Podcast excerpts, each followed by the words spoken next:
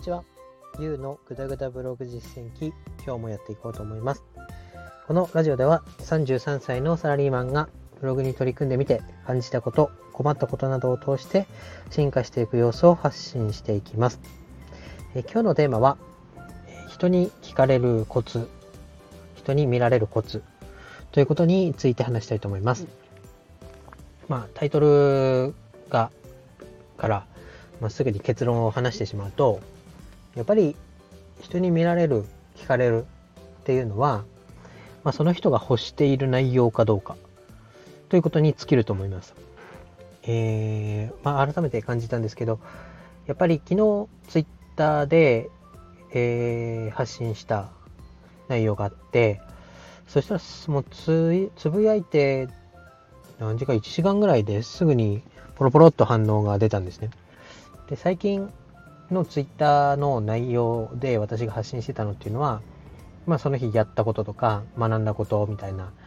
ちょっと割と割とというか完全にか。自分が軸で自分のことを発信していたっていうようなことだったんですけど昨日内容昨日つぶやいた内容っていうのは、まあ、人がに役立つことというか自分も困っててでその困ってることを、えー、改善したポイント3つみたいな感じで、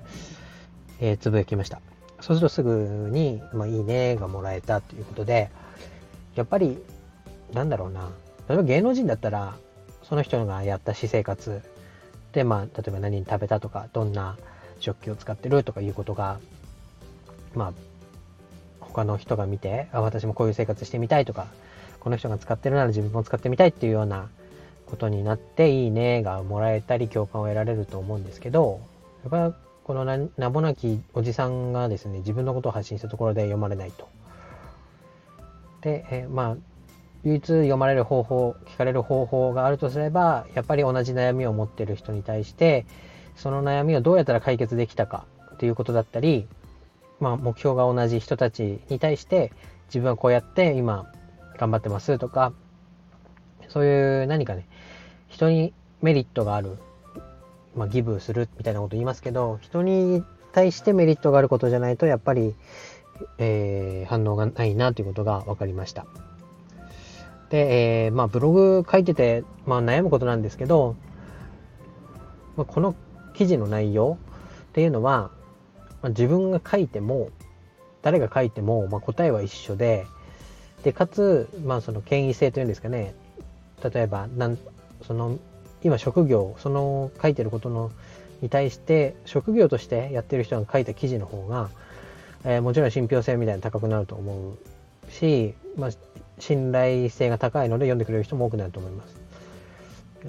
例えばまあなんだろうな口内炎ができましたとか言って普通のおばちゃんが私もできましたっていう立場で記事を書くのとあの航空外科とかね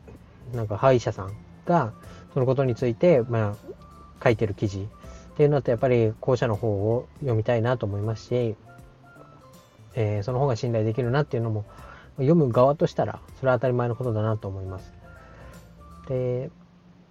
まあ、その権威性とか何もない自分が発信するべきことっていうのはやっぱり人の悩みを解決してなんぼになってくると思いますので、まあ、そういった内容を発信できるようにするにはやっぱりインプットとアウトプット自分が経験してるかどうかでその経験を言語化できるかどうかというところだと思います。うんまあ、ブログで成功している人の話を聞いても、まあ、初めて、まあ、半年少なくとも半年、まあ、1年ぐらいは何の反応もなくてもがき苦しむ時間だよっていうのはよく言われて、まあ、今期間的に言ったら自分もそこに当てはまるんですけど、まあその期間の中で、まあ、もがくっていう行動の中でもレベルがあると思うので、本当にこう、なんだろう、足に重りをつけられた状態で水に沈められてるのか、ただこう、なんだろうな、水面をうろうろしてるだけなのかっていうところでも、こう、跳ね返りの成果っていうのは変わってくると思うので、なるべくこうもがいてもがいて、その中でも人に役立つ話っていうのができるように、えー、していきたいなと思います。